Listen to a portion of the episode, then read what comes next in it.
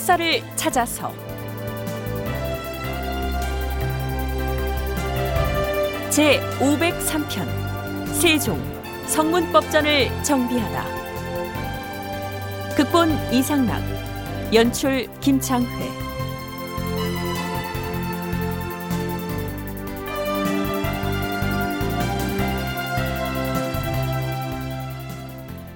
여러분 안녕하십니까? 역사를 찾아서의 김석환입니다. 정경부인이란 말 들어보셨죠? 조선시대의 정일품이나 종일품인 문관과 무관의 부인에게 임금이 내려주던 봉작입니다. 그런데 본래의 작호는 정경부인이 아니었습니다. 세종 21년 윤 2월에 실록기사 한 대목을 소개하자면 이렇습니다. 주상 전하, 이조에서 아래옵니다.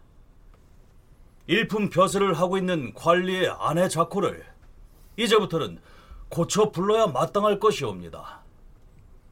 문무관 일품 관리의 아내에 대해서는 정숙 부인이란 자코를 내리고 있지 않소. 이것은 송육전의 규정에 따른 것인데 이조에서는 왜 이 자코를 고쳐야 한다고 말하는 것이오? 전하, 신등이 곰곰이 상고해보니 정숙 부인이란 자코는 정숙 왕후의 묘기와 같아서 타당치 못하옵니다. 정숙 왕후, 정숙 부인. 듣고 보니 일리가 있는 말이오. 하면 자코를 무엇으로 고쳤으면 좋겠소? 전하, 정경 부인이라 하심이 어떠하운지요? 정경 부인이라. 좋소. 그리하시오. 이제부터 문무관 정일품의 정처의 자코는 정경 부인이라 칭할 것이니 송육전의 해당 조문도 그리 고치도록 하시오. 여기에 나오는 정숙 왕후는 이성계의 증조 부인 익조에 비로소 이성계가 조선을 건국한 뒤에 정비로 추존됐고 그 뒤에 태종 이방원에 의해서 정숙 왕후로 추봉이 됐습니다. 그러니까 송육전의 규정에 의하면 남편이 정일품이나 종일품의 문관 혹은 무관으로 임명이 되면 그 부인에게는 정숙 부인이라는 작호가 주어졌는데 세종 때 후반에 이조에서 문제 제기를 하는 바람에 그 작호를 정경 부인으로 고쳐 부르게 됐던 것이죠. 우리가 사극에서 흔히 듣는 이 정경 부인이라는 호칭은 세종 21년 서기론 1439년에 생긴 호칭이고요. 그 이전에는 고들 정자의 말걸 숙자의 정숙 부인이었다. 이런 얘기입니다. 우리가 여기에서 얘기하고자 하는 것은 일품 관리 부인에게 주어지는 작호가 무엇이냐 이런 문제가 아니고요. 그 작호의 명칭을 규정한 송육전이란 법전입니다.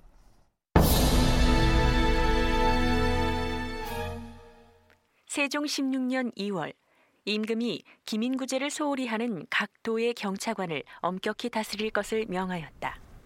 병조는 들어라. 각 도의 경차관이 기민을 구제하는 데 대한 고찰 조건은 이미 원육전에 규정되어 있다. 원육전에 의하면 흉년이 들었을 경우 경차관은 무시로 사방 곳곳의 촌락과 산골에 곧바로 들어가서 살펴보고 만약 기민구제가 제대로 이행되지 않은 사례가 적발되면 그 지방의 수령을 탄핵, 계달하도록 되어 있다. 그럼에도 책임을 맡은 관리로서 기근 상황을 보고하지 않거나 힘써 구제하지 않는 자가 있으면 율문에 의해 엄히 처결하도록 하라.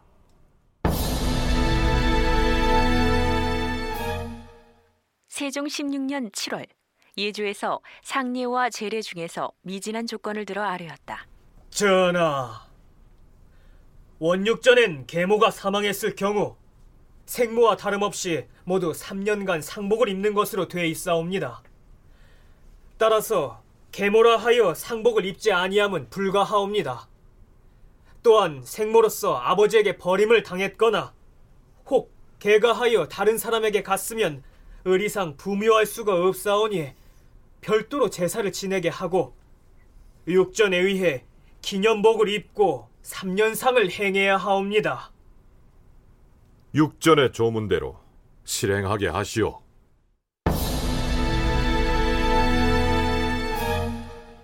앞에서 우리는 문무 일품 관리 부인의 작호를 정숙 부인에서 정경 부인으로 고치는 문제, 흉년이 들었을 때 지방에 파견된 경차관이 기군 구제를 위해서 어떤 조치를 취해야 하는지에 대한 복무 규정, 그리고 계모가 사망했을 때나 혹은 생모가 다른 남자에게 개가했다가 사망했을 경우에 자식이 그 상을 어떻게 치러야 하는지 등에 대해 기술한 세 가지 사례의 실록 기사를 살펴봤습니다. 그런데 육조 등에서 임금에게 어떤 사안을 계문하거나 혹은 임금이 해당 관서에 어떤 문제를 처결하도록 명할 때 반드시 그 전거를 함께 거론하고 있다는 사실을 알 수 있습니다. 육전에 의하면 또는 원육전에서 정한 바에 따르면 송육전에도 올라 있듯이 이런 표현이 그것인데요. 경제육전, 육전, 원육전, 송육전 등 이런 용어의 설명은 뒤에서 하겠는데요. 간단히 말하자면 이건 모두 법전을 일컫는 말입니다. 우리가 현대 민주국가를 일컬어서 법치국가라고 하지 않습니까? 그렇다면 조선은 어떠했을까요? 역사고전연구소 임용한 소장의 얘기를 들어보겠습니다.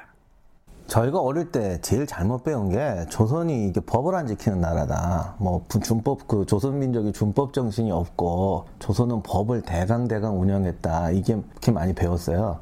근데 그게 이제 가장 잘못된 얘기예요. 한중일 중에서 법에 제일 철저한 나라가 조선입니다.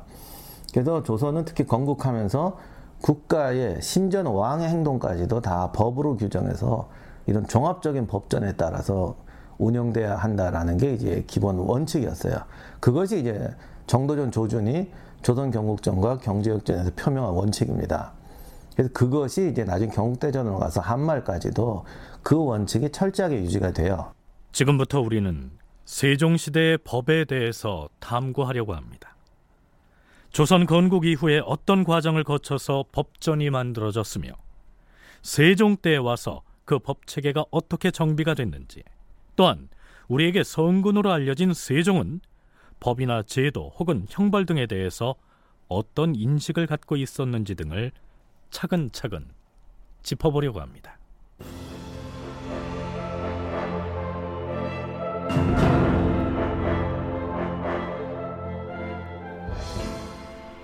건국 직후인 태조 3년 5월 30일 서기론 1394년에 해당하는데요. 우리나라 최초의 성문법전이 만들어집니다. 전하, 판삼사사 정도전이옵니다. 어명을 받자 없고 조선 왕조를 다스리는 경국의 기준을 육전의 의거에 종합적으로 밝히는 작업을 수행해왔사온데 신이 드디어 완성을 보았기에 삼가 주상전하께 올리옵니다. 그 이름을 조선 경국전이라 했사옵니다. 이때 정도전이 지어서 태조에게 올린 조선 경국전은 그 내용이 이러합니다. 조선 경국전은 태조 3년 3월에 판삼사사 정도전이 왕에게 지어 바친 사찬법전이다. 상하 두 권으로 된 이 법전은 주나라 제도인 주례의 육전 체제를 모범으로 삼았으나 조선의 현실에 맞게 조정하였다. 육전의 앞에는 치국의 대략의 요지로서 정보위, 국호, 정국본, 세계, 교서 등을 서론으로 실었다. 서론 다음은 본론으로서 치전, 부전, 예전, 정전, 헌전, 공전 등 6전으로 되어 있다. 각 전은 총서에 이어 주요 소관 업무를 소목으로 나누어 서술하였다. 민족문화 대백과 사전에 올라 있는 조선 경국전에 관한 서술 일부를 소개했는데 설명이 좀 어렵게 되어 있죠. 우선 연세대 국학연구원 윤훈표 연구원의 얘기부터 들어보시죠. 고려시대에는 그 공식적으로 성문법전을 만든 적이 없었습니다. 예, 그래서 이제 성문법전은 조선에서 처음으로 그 만들어지기 시작하는데요. 그 출발은 그 정조전의 조선경국전입니다. 이 조선왕조 개창 직후에 태조의 그 명령을 받아서 정조전이 편찬했던 그 최초의 법전이 조선 경국전인데 이것은 우리들이 흔히 생각하는 그 일반적 의미의 법전과는 성격이 조금 달랐습니다. 현재 그 통용되고 있는 법뿐만 아니라 장차 그 실현하고자 하는 국가적인 과제까지 거기에 그 포함시켰습니다. 즉 그 새로운 그 왕조 국가인 조선이 어, 추구해야 할 비전, 앞으로의 목표라고 할 수가 있겠죠. 이것까지도 체계적으로 그 제시했던 것입니다. 그러니까 정도전이 지은 조선 경국전은 조선 개국의 기본 강령까지를 담고 있어서 우리가 알고 있는 일반적인 의미의 법전과는 성격이 좀 달랐다. 이렇게 얘기할 수가 있겠죠. 정도전이 서문에 배치한 정보위란 풀이하자면 보물 같은 자리를 바르게 한다라는 뜻인데요. 그는 여기에서 나라를 다스리는 인군, 즉 군주의 기본 자세를 이렇게 규정하고 있습니다. 요약해서 소개하자면 이렇습니다. 인군의 자리는 존귀하며 귀하다. 그러나 천하는 지극히 넓고 백성은 지극히 많다. 군주가 한 번 백성의 마음을 얻지 못하면 크게 염려할 일이 생기게 된다. 백성은 지극히 약하지만 힘으로 위협할 수 없으며 지극히 어리석거나 잔꾀로 속일 수도 없다. 군주가 백성의 마음을 얻으면 백성이 복종하지만 그 마음을 얻지 못하면 떠나버린다. 백성의 마음은 사심으로 구차하게 얻을 수 있는 것이 아니라 오직 어짐, 곧 사랑으로서만 가능하다. 삼가 생각건대 우리의 주상께서는 천심과 인심의 순응에 보위를 신속하게 바로잡으셨으니 아, 그 자리를 보유해 천만세 전해질 것임을 누가 믿지 않겠는가? 그 다음으로는 국호를 설명한 대목인데요. 왜 조선을 국호로 삼았는지에 대한 기술입니다. 해동은 그 국호가 하나가 아니었다. 국호를 조선으로 삼은 적이 세 번 있었으니 당군 조선과 기자 조선과 위만 조선이 그것이다. 명태조가 말하기를 조선이란 칭호가 아름답고 또한 그 유래가 오래됐으니 그 이름을 근본으로 삼고 하늘을 몸으로 삼고 백성을 다스린다면 후손들이 길이 장성할 것이다 라고 하였기에. 정도전은 그 다음으로 나라의 근본을 정한다는 의미의 정국본 그리고 이어서 이성계 가문의 계통을 서술한 세계. 왕이 문서를 내리는 것을 규정한 교서 등을 배치하고 있습니다. 그 다음으로는 본격적으로 육전이 등장하는데요. 조선 경국전에 나열된 치전, 교전, 예전, 정전, 형전, 사전 등은 중국의 주나라 때 나라를 다스리기 위한 여섯 가지 법전을 일컫습니다.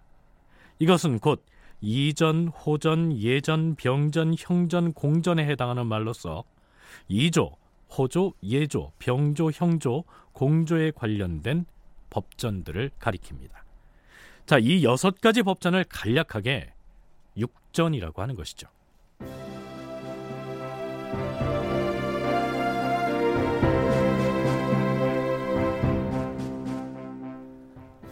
앞에서 언급했듯이 정도전이 펴낸 조선 경국전은 단순하게 법조문만으로 되어 있는 것이 아니라 조선왕조 개창의 명분이나 국가의 통치 이념 등을 포괄하고 있어서 실질적인 법전의 구실을 할 수는 없었죠. 그래서 태조 6년 12월에 명실공히 우리나라 최초의 성문법전이라 할 만한 방대한 규모의 법전이 수찬됩니다.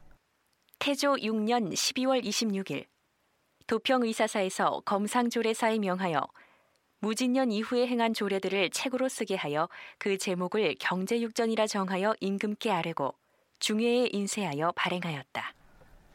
이 경제육전을 만드는 데 큰 역할을 한 사람이 조준이었기 때문에 흔히 조준의 경제육전 이렇게 얘기하기도 하는데요. 그러나 성문법전의 격식을 제대로 갖춘 이 경제육전은 조준 개인이 만든 것이 아니고요. 법률 제정에 관한 일을 담당했던 검상조례사라는 국가기구에서 만들었다는 점을 이해할 필요가 있습니다. 이 경제육전은 왕조 교체 이후 조선에 들어와서 새로이 만든 개혁 법안들을 육전의 체제 속에서 총망라했다. 이렇게 평가할 수 있습니다. 이명환 소장과 윤훈표 연구원의 얘기를 차례로 들어보시겠습니다. 정도전의 조선경국전하고 조준의 경제육전을 많은 분이 다른 법전인 줄 아는데 실제 법이 자기들이 법을 만드는 게 아니에요. 상소나 이렇게 해서 조정해서 만들어져 반포되는 법이 교지예요. 그것들 중에서 앞으로 영원히 지켜야 될 법이라는 걸 따로 뽑아서 법전을 편찬하는 거거든요. 그래서 정도전이 막 자기가 법을 만들어내는 게 아닙니다. 요즘 말로 하면 국회에서 법이 의결이 됐는데 거기서 또 추려서 법전을 만드는 겁니다. 그 처음 만들었던 게 이제 조선 경국전인데 그건 공식적으로 채택이 안 됐고 어, 도평이사사에서 조준이 만든 경제역전이 채택이 되는데 실제로는 저희가 뭐 정확히 재보지는 못했지만 상당히 많은 내용이 같아요. 조선이라는 새로운 왕조가 바로 이러한 내용을 가지고 앞으로 통치하겠다. 이것을 그 전면적으로 보여준 아주 귀중한 그 작업이라고 할 수가 있겠죠. 특히 그 주목되는 점은 뭐냐면 그 조선 이제 새로운 국가인 어떤 조선에서 통치하는데 필요할 경우에 위화도 해군 이전 그러니까 자신들이 집권하기 이전에 만들어졌던 법 그것도 그 조선에서는 필요가 없었는데 그렇지만 그것이 저희 자신들이 통치하는 데는 필요하다 생각하면 그것까지도 포함시켜 가지고 실천에 옮기려고 노력을 했습니다. 그러니까 자기들이 앞장서서 만든 것뿐만 아니라 그 이전에 나왔던 좋은 법까지도 포함시켜 가지고 아주 거대한 규모로 만들었다. 조선 건국에서부터 태조 이성계 재위 기간까지의 법전 편찬 과정이 이상과 같습니다.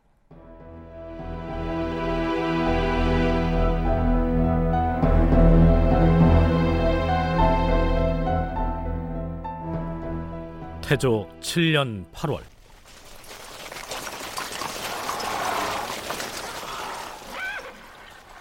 날이 저물어 이경쯤 되었는데 송연 고개를 지날 무렵 이숙번이 말을 멈추고 정왕군 이방원에게 고하였다. 여기가 바로 남원의 첩의집인데 지금 정도준과 남원을 비롯한 간당들이 저 집에 모여 있습니다. 그렇다면 어찌해야 좋겠는가?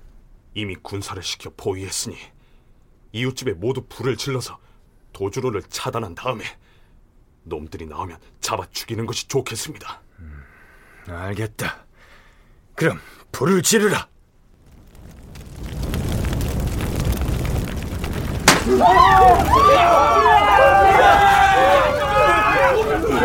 심효생 이근 장교와 같은 간당들이 나오고 있다. 쏴라! 저, 저, 정도전이 이웃집으로 도망치고 있다. 쫓아가서 목을 베어라. 이날 밤 남문의 첩의집에서 잔치를 벌이던 정도전 일파의 핵심 인물들은 불시에 이방원 일파의 기습 공격을 받았다. 정도전과 그의 두 아들 그리고 심효생, 이근, 장지화 등은 현장에서 살해되고 나무는 도망쳤다가 자수했으나 결국 처형되었으며 이방원은 왕자의 난을 일으켜서 결국 아버지인 태조의 정권을 무너뜨리고 이성계를 도와서 조선 건국을 설계했던 정도전도 제거해 버립니다. 그런 다음 이방원은 결국 서기 1400년에 자신이 왕위에 오릅니다. 무력으로 권력을 탈취한 이방원으로서는 정도전 조준 등이 주축이 돼서 만들었던 법전이 마음에 들 리가 없었겠죠. 이 경제육전이 만들어지고 나서 얼마 있다가 이 왕자의 난이라고 하는 아주 커다란 정치적 사건이 그 벌어지게 됩니다. 그래서 정권이 교체됩니다. 정도전 중심이 되었던 그 태조 정권이 무너지고 그 유명한 태종 이방원이 그 주축이 되는 태종 정권이 새로이 그 들어서게 됩니다. 그 사람들은 권력을 장악하면서 여러 가지 어떤 중요한 어떤 이제 체제 개편 작업을 또다시 그 전개를 하게 되는데요. 그 중에서 가장 중요했던 것이 바로 이 조준의 어떤 경제 육전을 수정하는 작업이었습니다. 태종 7년 8월 육전 수천을 의논할 것이니 진산 부원군을 불러오라. 이 진산 부원군은 영의정 부사 하륜이었습니다. 그렇다면 아버지 정권인 태조 시대에 정도전, 조준 등이 주축이 돼서 만들었던 경제 육전을 개찬하겠다고 결심을 하면서 왜 하필 하륜에게 그 작업을 주도하게 했을까요? 이 사람은 그 왕제의 난을 다 기획해가지고 이렇게 이렇게 하면 에, 태종이 즉위할 수 있겠다라고 하는 어떤 구체적인 안을 그 제시한 그런 인물이죠. 이 사람이 그 이직이라는 사람을 이제 끌어들여 가지고 이 수정 작업에 어떤 책임을 맡습니다. 이 기존에 만들었던 그 조준의 어떤 경제 육전 조문 가운데 너무나 그 지나치게 혁신적인 부분이 있습니다. 그럼 왜냐면 이제 정조전 같은 사람도 참여해서 만들었기 때문에 지나치게 그 혁신적인 부분이 있어가지고 그 부분을 그대로 시행하게 되면 국왕의 권위가 좀 약화되는 어떤 그런 부분이 보입니다. 그 다음에 이 관료들의 자율권, 이 자율권이 아주 중요한데요. 그래서 지나치게 그 방치했다고 판단되는 부분이 있습니다. 우리가 조선 건국 과정에서 짚어봤듯이 정도전은 왕권과 신권에 의해서 함께 통치가 되는 재상 중심의 정치를 이상적인 모델로 여겼죠. 그러한 사고를 가진 사람들이 주축이 돼서 만들었던 그 법전을 그들을 무력으로 제압하고 권력을 탈취해서 무단 통치를 이어가고 있던 태종 이방원이 자신의 구미에 맞는 법전으로 개편하는 작업을 수행하자면 권력 탈취의 과정에서 자신에게 충성을 보였던 하륜 같은 인물이 적임자다 이렇게 생각했겠죠. 이때 태종 이방원이 송육전의 수찬을 맡은 신하들을 불러놓고 주고받은 얘기를 소개하자면 이렇습니다. 영의정 부사 하륜, 성산군 이직 등이 편전에 불려왔다. 전하,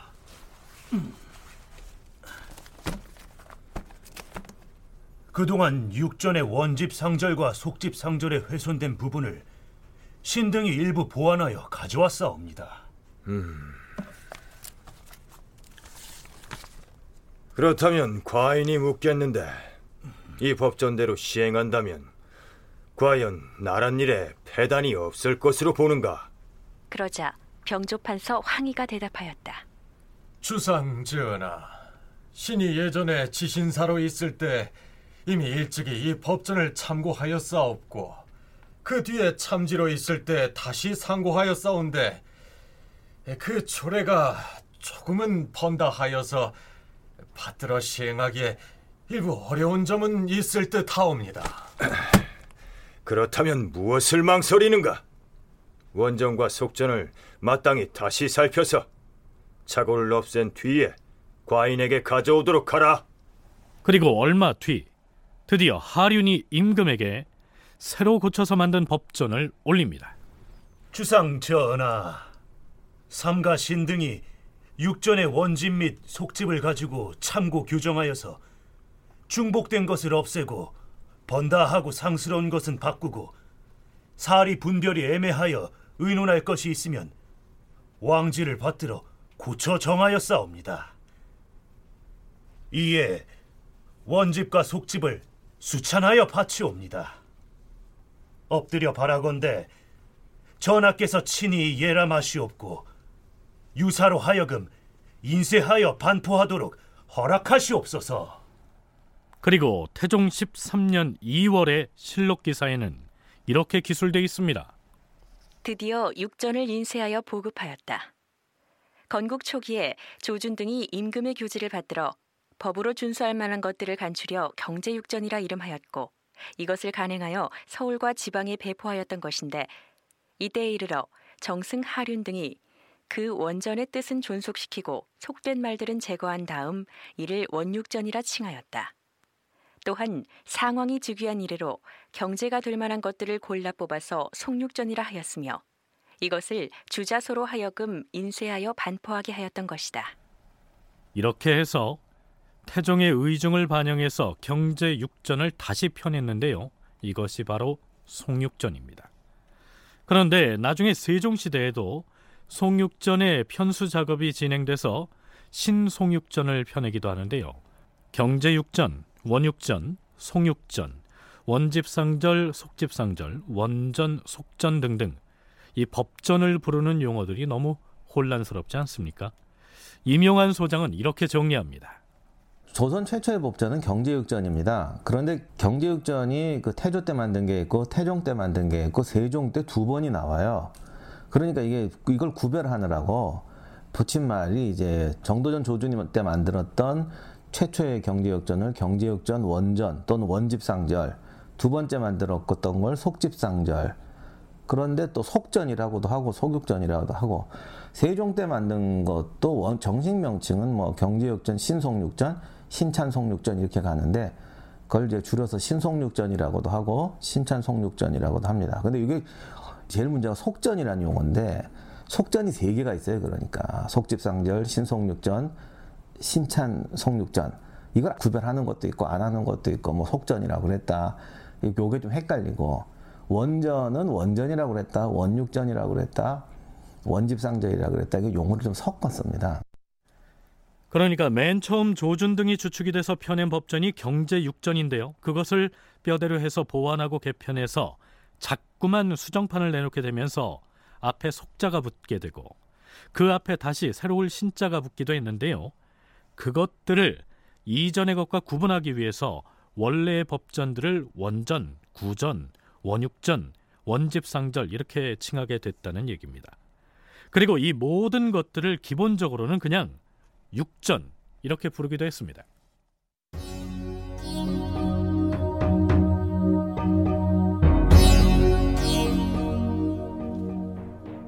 자, 이제 세종 시대로 다시 돌아왔습니다. 세종 시기의 법전 편찬을 논하기 전에 뒷날 신송육전의 편찬에 큰 역할을 하는 이직과 황희희의 거취에 대해서 잠시 언급하기로 하죠.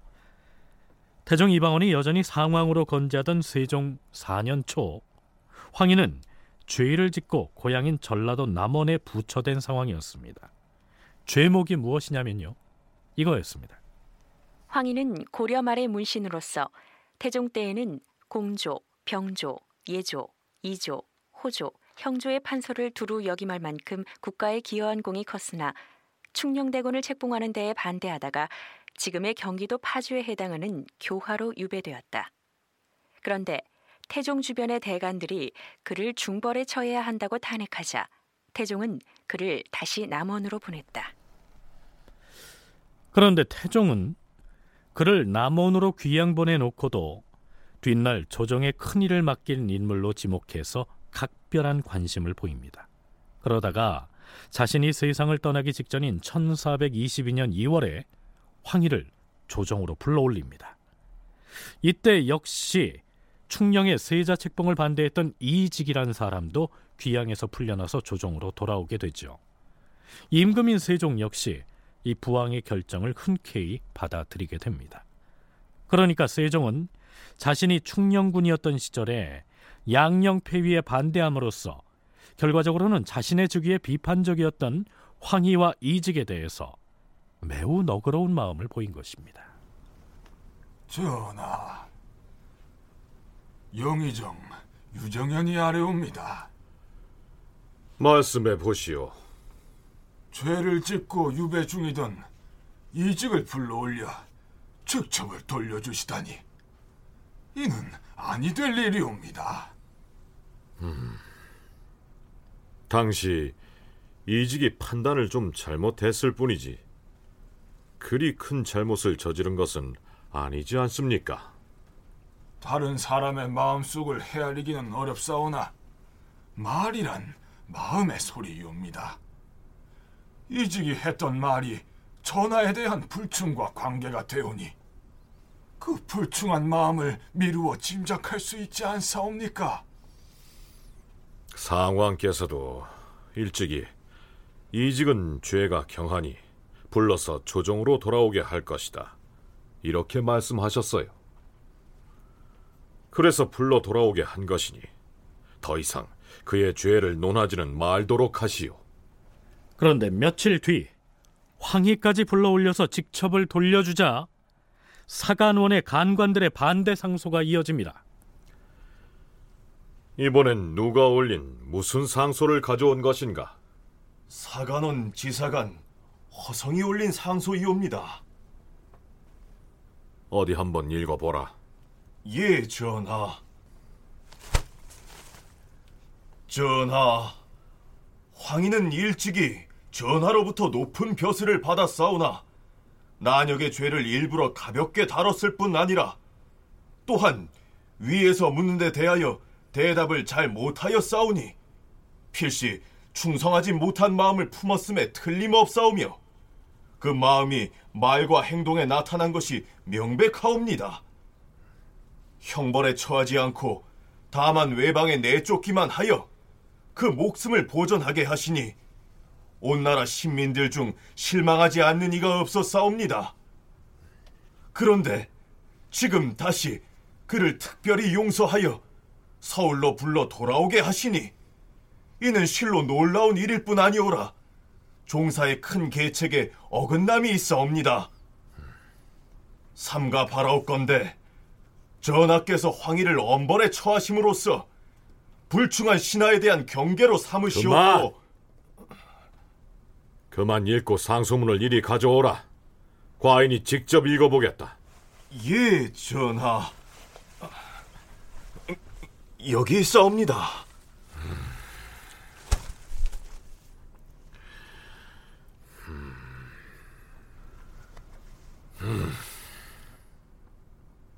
황희가 불충죄를 저질렀다 하나 애당초 죄목을 붙일 만한 것이 아니었다. 상왕께서도 그 죄목을 말씀하신 적이 없는데 경들이 어찌 황희의 죄목을 말하는가? 물론 신들은 범죄의 명칭을 알지 못하옵니다. 그 당시 황희가 상왕께 상언한 말은 충성하지 못한 것이라고 볼 수 없을 것이며 또 이미 서울에 돌아왔으니 이를 어찌 다시 고칠 수 있겠는가? 이렇게 해서 세종은 양령의 세자 폐위와 자신의 세자 책봉에 반대했던 황희를 중용해서 법전 수찬 작업을 맡김으로써 관용을 베푼 것이죠. 사실 세자인 양령을 폐하고 그 동생인 충령을 책봉하려고 할 때 황희가 그것을 반대했다고 해서 드러내놓고 불충죄로 단죄하는 것은 모양이 좋지 않았던 것이죠. 드디어 세종 4년 8월 10일 육전의 수찬을 준비하라 일렀는데 어찌 됐는가? 예, 육전 수찬색을 설치할 준비가 다 되었사옵니다.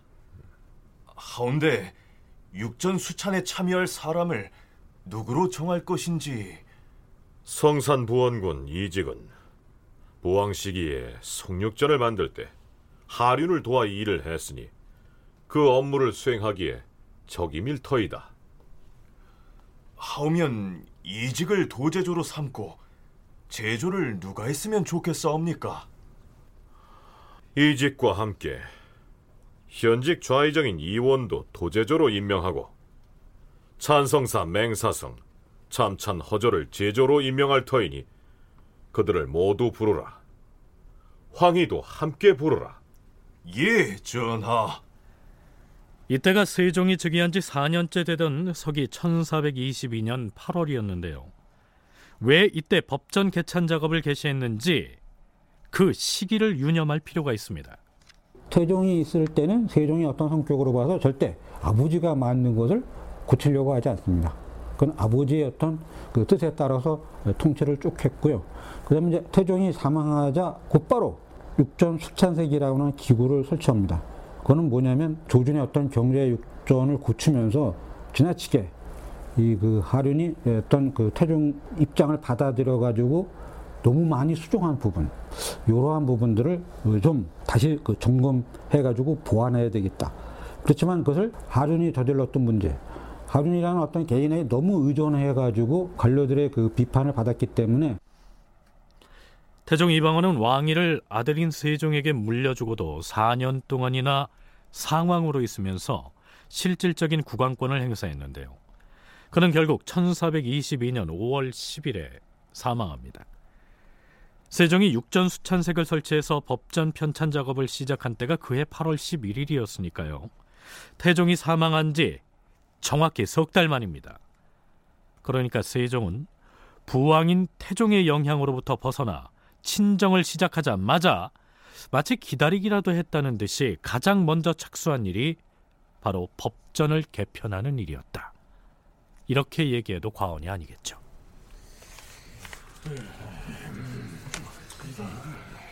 과인이 경들에게 부탁할 것은 지금부터 육전 수찬 작업을 하는 데 있어서 단순하게 부왕 시기에 하륜 등이 편했던 송육전을 적당히 손질해 보완한다. 이렇게 생각해서는 아니 된다는 것이요. 하오면 태조 때 만들었던 경제 육전의 원전도 참고해야 한다는 말씀이시옵니까? 그렇습니다. 경제 육전의 원전과 하륜이 주도했던 송육전을 비교 검토해 무엇이 빠졌고 또 무엇을 고쳤는지를 세밀히 상고해서 그것이 옳았는지부터 다시 검토해야 할 것입니다. 일단 조준이 만들었던 경제육전의 원전을 기준으로 삼아서 태종 때 펴낸 송육전을 거기에 비교하여 원점에서 검토를 하는 것이 좋겠사옵니다. 하지만 경제육전 원전에도 없고 또한 송육전에도 갖추고 있지 못한 조문들을 새로이 채워 넣는 작업 또한 서둘러야 할 것이옵니다. 법을 세우는 것은 나라의 기틀을 다잡는 일입니다. 이것은 장구한 작업이에요. 나중에 송육전을 인쇄에 펴낸다 해도 그 후로 또 고치고 보완하는 작업이 끊임없이 이어져야 할 것입니다. 명심하게 싸웁니다, 주상 전하. 명심하게 싸웁니다, 주상 전하. 자기가 집권하고 있는 이때 새롭게 조정한 법안들을 어떻게 그것들과 마찰을 익히지 않으면서 추가적으로 보완할 수 있겠는가 이 문제를 아주 또 그 심각하게 생각을 했습니다. 그래서 이 양 측면 그러니까 과거의 것들을 수정하고 보완하는 것과 자기가 그 집권했던 시기에 만들어진 것을 서로 아주 그잘 말물려 가지고 운영하는데 차질이 없게 조화롭게 그, 그 체계화 시키는 작업 이런 것들을 이제 어, 시작을 해서 추진하게 됩니다. 그러나 매우 신중하게 하나하나 예, 검토해서 이제 체계화 시켜 가지고 완성시키려는 그런 이제 작업을 하게 됩니다.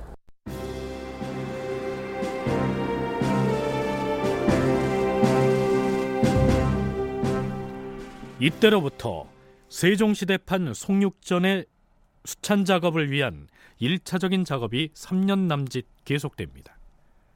그 작업 과정이 실록에 상세히 올라 있진 않지만 육조에서 각각의 사안별로 기존의 경제육전이나 송육전의 조문들을 적용하거나 혹은 미비한 법조문들을 보완하는 작업들이 끊임없이 이어지고 있었습니다. 세종 5년 3월 1일 호주에서 경기 지역 각 고을의 백성들이 사사로이 점령하고 있는 풀밭, 즉 초장에 대하여 아뢰었다. 전하, 경기 지역 각 고을의 인민들이 사사로이 초장을 점령하고 있사옵니다. 청컨대 육전에 의해 모두 관청에 소속시켜야 될 것이옵니다. 이미 경작해 전지가 된 곳 이외에는 해당 고을 수령의 책임 하에 관리하게 하시옵소서. 또한 국가의 용도에 따라 수령한 초장 이외에는 백성들에게 팔아서 농사를 짓도록 허용할 것이옵니다.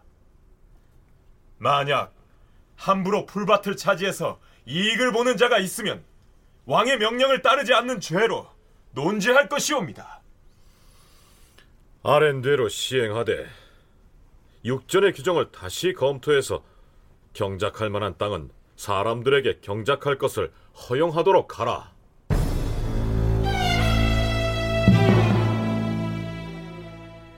신 이직이 아래옵니다. 대저 풍속이란 국가의 원기라 할 수 있으니 이를 두터이 하지 아니할 수가 없는 것이옵니다.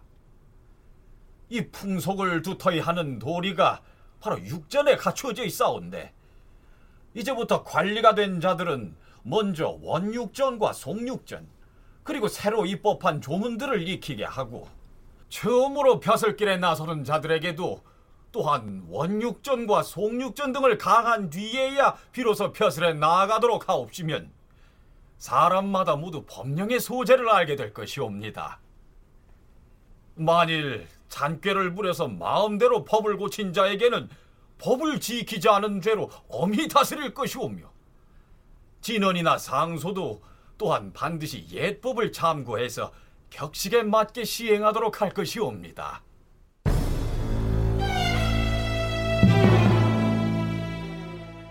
신참찬 황희가 아래옵니다. 개국 초기에는 이품 이상의 재신과 추신의 수가 40명 미만이었는데 그 뒤에 점점 수가 늘어서 70명에 이르러 싸웁니다. 대개 제추의 직이란 책임이 중대한 탓에 쓸데없이 수가 많은 것은 좋지 않사옵고 또한 과도한 녹봉을 지출하게 되는 것도 그 폐단이 적지 아니하오니 원컨대 태조께서 쓴 개국 초기에 만든 제도에 따라서 풀어놨던 수를 없애도록 하시옵소서. 또한 각 관사에 불필요한 관원들 역시 그 수를 감하도록 육전에 그 기준을 명기하도록 하시옵소서.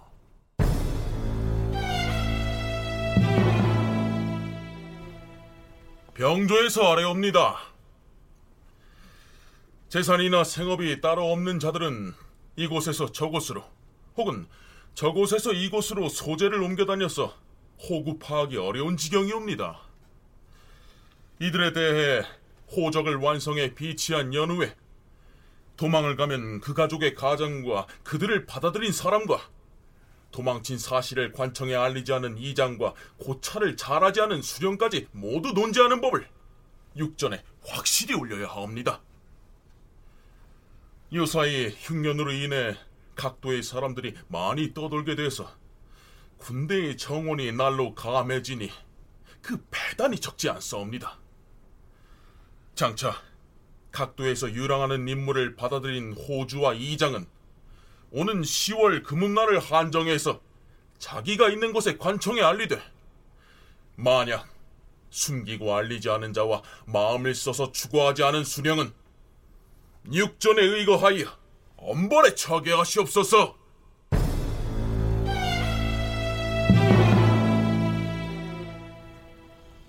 전하, 사헌부에서 아래옵니다.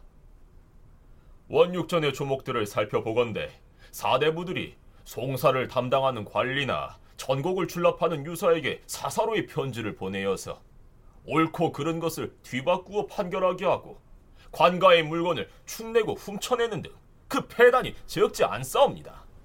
지금부터는 이를 일절 언금하고 지방의 관리가 보내는 물물 역시 모두 언금하되 법을 어기고 뇌물을 주고받는 자는 모두 청렴하지 아니한 죄로 다스리도록 육전의 조목을 엄하게 갖추도록 하시옵소서. 그리고 아직도 이전 왕조인 고려의 습관이 다 개혁되지 아니하여서 서울과 지방의 관리들이 성문된 법을 지키지 아니하고 편지를 사서로이 왕래하여 관가의 소유물을 공공연하게 주고받고 있사오니 이는 매우 미편한 일이옵니다. 지금부터는 육전에 의하여 일절 언금하되 그 많은 것을 어기고 준자나 받은 자들은 모두 다 작물을 계산하여 율에 따라 죄를 판정함으로써 선비의 풍습을 새롭게 하시옵소서.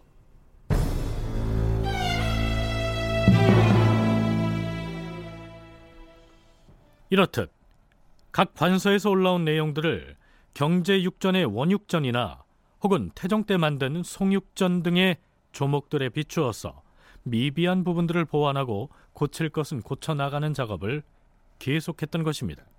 조선이라는 나라가 법전을 되게 엄하게 그리고 전개는 운영을 잘합니다. 그래서 원래 사람들은 자꾸 이게 법이 마음에 안 들고 뭐 이렇게 이렇게 의견이 많이 나오는데 가능한 그 법대로 운영을 합니다. 그러다 문제가 생기면 바로 고치는 게 아니라 이제 그걸 가지고 이제 법전 개찬할 때 다시 모아서 고치고 이렇게 해서 네 번의 수정 과정을 거치기는 하는데 중간중간에 이렇게 마구 고치지는 않아요. 굉장히 법대로 운영하려고 노력을 하고 하지만 끊임없이 토론은 합니다. 왜냐하면 국가 건설 과정이니까 이 법이 시행해 보면서 정말 괜찮은 거냐, 문제 없느냐 이런 이제 고민은 계속 합니다. 조준의 경제 육전과 그다음에 태종시기에 만든 송육전 이것이 차이가 나고 있기 때문에 이거를 그러면 어떻게 그 이 종합해서 체계화시켜 나갈 것인가 이 문제는 매우 그 어려운 작업이었습니다. 두 개를 다 버릴 수도 없는 거고 그렇다고 두 개를 다 살리자니 서로 그 충돌하게 되고 또 갈등하게 되니까 그렇게 되면 시행하는데 문제가 많이 그 생깁니다. 그래서 하나하나 일일이 검토를 하게 됩니다. 이 조문에서는 이러한 문제가 있고 저 조문에서는 이러한 문제가 있기 때문에 이것을 절충해 가지고 조화시킬 때 그러면 어떻게 하면은 가장 그나마 이상적인 이 조문을 마련해 가지고 시행시킬 수 있겠는가 이런 어떤 작업들을 이제 그 하게 되는데 그러니까 애당초 조준이 주축이 돼서 수찬했던 경제육전과 태종식이 하륜이 중심이 돼서 만들었던 송육전을 종합하고요. 거기에다가 새로운 법률을 제정 보완해서 새로운 수정 법전으로 만드는 작업이 세종 4년 가을부터 세종 8년 초봄까지 계속됐던 것입니다.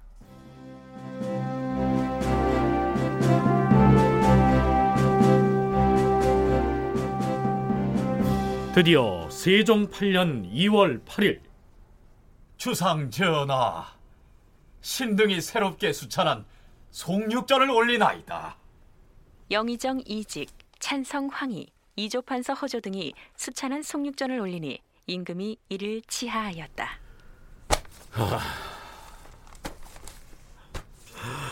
노고가 많았어요. 이 법전은 만드는 과정이 결코 쉽지 않았음을 과인도 잘 알고 있는데 경들이 이것을 편집해 상세히 갖춰 내놓으니 과인은 이를 매우 가상히 여기는 바이요. 앞으로 과인이 이 책들을 차근차근 열람할 것이요. 경들의 노고를 재차 치하하는 바이요. 그렇다면 이직과 황희 등이 이때 지어서 세종에게 올린 법전은 어떤 작업을 거친 어떤 성격의 법전이라고 할 수 있을까요? 이명환 소장의 얘기입니다. 조준이 만들 때는 뭔가 이 개혁입법 아닙니까? 이제 새 왕조를 세우니까. 그러면 그 다음에 속집상전 만들 때는 그렇다고 뭐 개혁법령 다 없애고 이런 건 아니고 좀 이렇게 보수파들이 자기들 마음대로 안 되는 걸 좀 수정하는 방안이고. 그리고 이게 또 오해가 좀 있는데 개혁법령이랑 다 맞는 것도 아니에요. 왜냐하면 처음에는 원칙만 내놓거든요. 그러니까 우리는 이제 자꾸 그게 옳아 보이는데 정도전이 집권을 했 오래 했어도 원칙은 실제 하다 보면은 현실하고 이제 타협을 하고 고쳐야 되는 거 아닙니까? 그래서 세종 때 오면 이제 그런 것도 많이 고칩니다. 실제 하다 보니까 뭐 세부 규정이 필요하다든가 뭐 예외 사항이 필요하다든가 이런 걸 이제 많이 고치게 되는데 이때 만든 법전은 태조 제위기에 정도전이나 조준 등이 주축이 돼서 만들었던 개혁 법령 성격의 경제 육전이나 뒷날 태종 시기에 하륜 등의 보수파가 만든 송육전보다는 세부적인 조문들도 상세해지는 등 많은 변화가 있었다는 얘기입니다. 그리고 세종 8년 12월 육전 수찬색에서 공식적으로 송육전을 편찬해서 세종에게 올리는데요. 그 서문을 보면 조선 건국 이후 법전 수찬 작업을 수행해온 내력이 서술돼 있습니다. 전하, 본래 경제 육전은 우리 태조대왕 때 정한 법전으로서 당시 좌정승 조준 등이 찬집한 것이옵니다. 건국 직후부터 태조 6년에 이르기까지의 법률을 집성한 것이니 일국의 제도의 규모가 이미 여기에 모두 갖추어져 있사옵니다. 그런데 그 찬집은 간혹 방언이 들어있기도 하였는데 태종대왕 때 좌정승 하륜 등이 그 방언을 한문으로 바꾸고 쓸데없는 말을 빼어버린 다음 이것을 경제육전 원집 상절이라 이름했사옵니다. 이어서 다시 속전 편찬에 작수했사온데 그 일이 태종 7년에 마무리되었사옵니다. 태종 15년 8월 18일에 이르러 태종께서 예조에 명하여 송육전의 내용 중에 원전을 고친 것은 모두 삭제하고 부득이하게 남겨둔 것은 원전 아래에 줄을 달도록 했사옵니다. 자 여기서 잠깐 조준이 주축이 돼서 만들었던 경제 육전에는 방언이 들어 있었는데 태종 때 하륜이 송육전을 만들면서 그 방언들을 빼고 한문으로 고쳤었다고 얘기하고 있습니다. 자, 이게 무슨 얘기인지 윤은표 연구원의 얘기를 들어보시죠. 조준이 처음 만들었던 그 경제 육전. 여기 이제 이걸 구원전이라고 하는데 거기는 이 소고하고 방언, 이두문 같은 게 많았습니다. 그러니까 조문 자체가 아주 세련되지 못했던 것이죠. 그래서 그거하고 자기가 새로 만든 게 충돌이 되면 또 곤란합니다. 조문에서 앞선 시기에 나온 것은 방언투, 이두문투 이런 것이 많이 들어가 있고 자기가 지금 새로 만든 것은 아주 세련된 그 법률을 용어로서 이제 만들어지게 되면 그 문제가 생깁니다. 실행하는데. 에, 따라서 태종 시기 때 만들어졌던 어떤 그 이 원전, 그건 이제 새로운 어떤 그 친 원전이라고 할 수 있는데요. 그거를 이제 살리면서 그러나 이제 거기서 뭐가 문제가 되냐면 그 하륜이라는 사람이 거기다 손을 댔거든요. 그 부분은 싹 빼고. 네, 예나 이제나 법조문은 지나치게 어려운 어휘나 문장으로 돼 있어서 일반인들이 이해하기에 어려움이 있다는 사실은 변함이 없는 것 같습니다. 지난 2002년도에 국립국어연구원에서는 민법과 형법 등 일반 국민들의 생활과 밀접한 관련이 있는 법을 대상으로 해서 조사를 실시했는데요. 그 결과를 법조문의 문장 실태 조사라는 제목으로 발표한 적이 있습니다. 현행 법조문에는 지나치게 어려운 용어와 문법에 맞지 않는 문장 등이 너무 많다는 비판이 제기된 것이죠. 이후에 한문투의 문어체 문장을 한글로 바꾸는 등 법률 용어 순화 작업을 추진해 오고 있는데요. 국민 누구나 쉽게 이해할 수 있도록 법조문을 바꾸는 일은 쉬운 일이 아닌 것 같습니다. 그렇다면 조선 건국 직후에 조준이 방언이나 이두문을 섞어서 법조문을 작성했던 그 배경은 어떻게 설명해야 할까요? 세종 때 신송육전을 반포하면서 그것을 이두문으로 쉽게 설명해서 배포해야 할 것인지의 여부를 두고 세종과 대신 간에 논쟁이 벌어지기도 하는데요. 그 내용은 다음 시간에 소개하기로 하겠습니다. 자, 세종 8년에 발표된 송육전의 서문 내용을 좀 더 살펴보죠. 전하, 만일 일시적으로 행할 만하나 영구한 법전이 되지 못하는 것은 각각 따로 찬집을 해서 그 이름을 원전 등록이라 했사옵니다. 이제 신등이 어명을 받들어 수찬한 송육전 여섯 권과 송록 한 권을 삼가 바치오니 엎드려 바라옵건대 친히 보시고 시행하시기를 바라옵니다. 다큐멘터리 역사를 찾아서 다음 주 이 시간에 계속하겠습니다.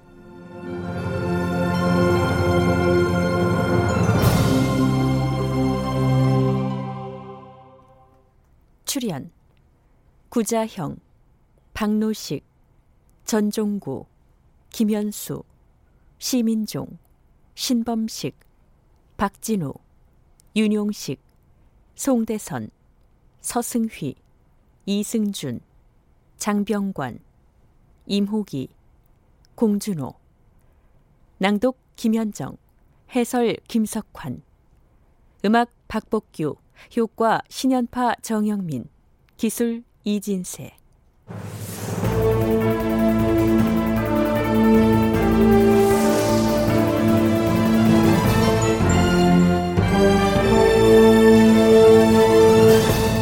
다큐멘터리 역사를 찾아서 제 503편 세종 성문법전을 정비하다 이상락 극본 김청회 연출로 보내드렸습니다.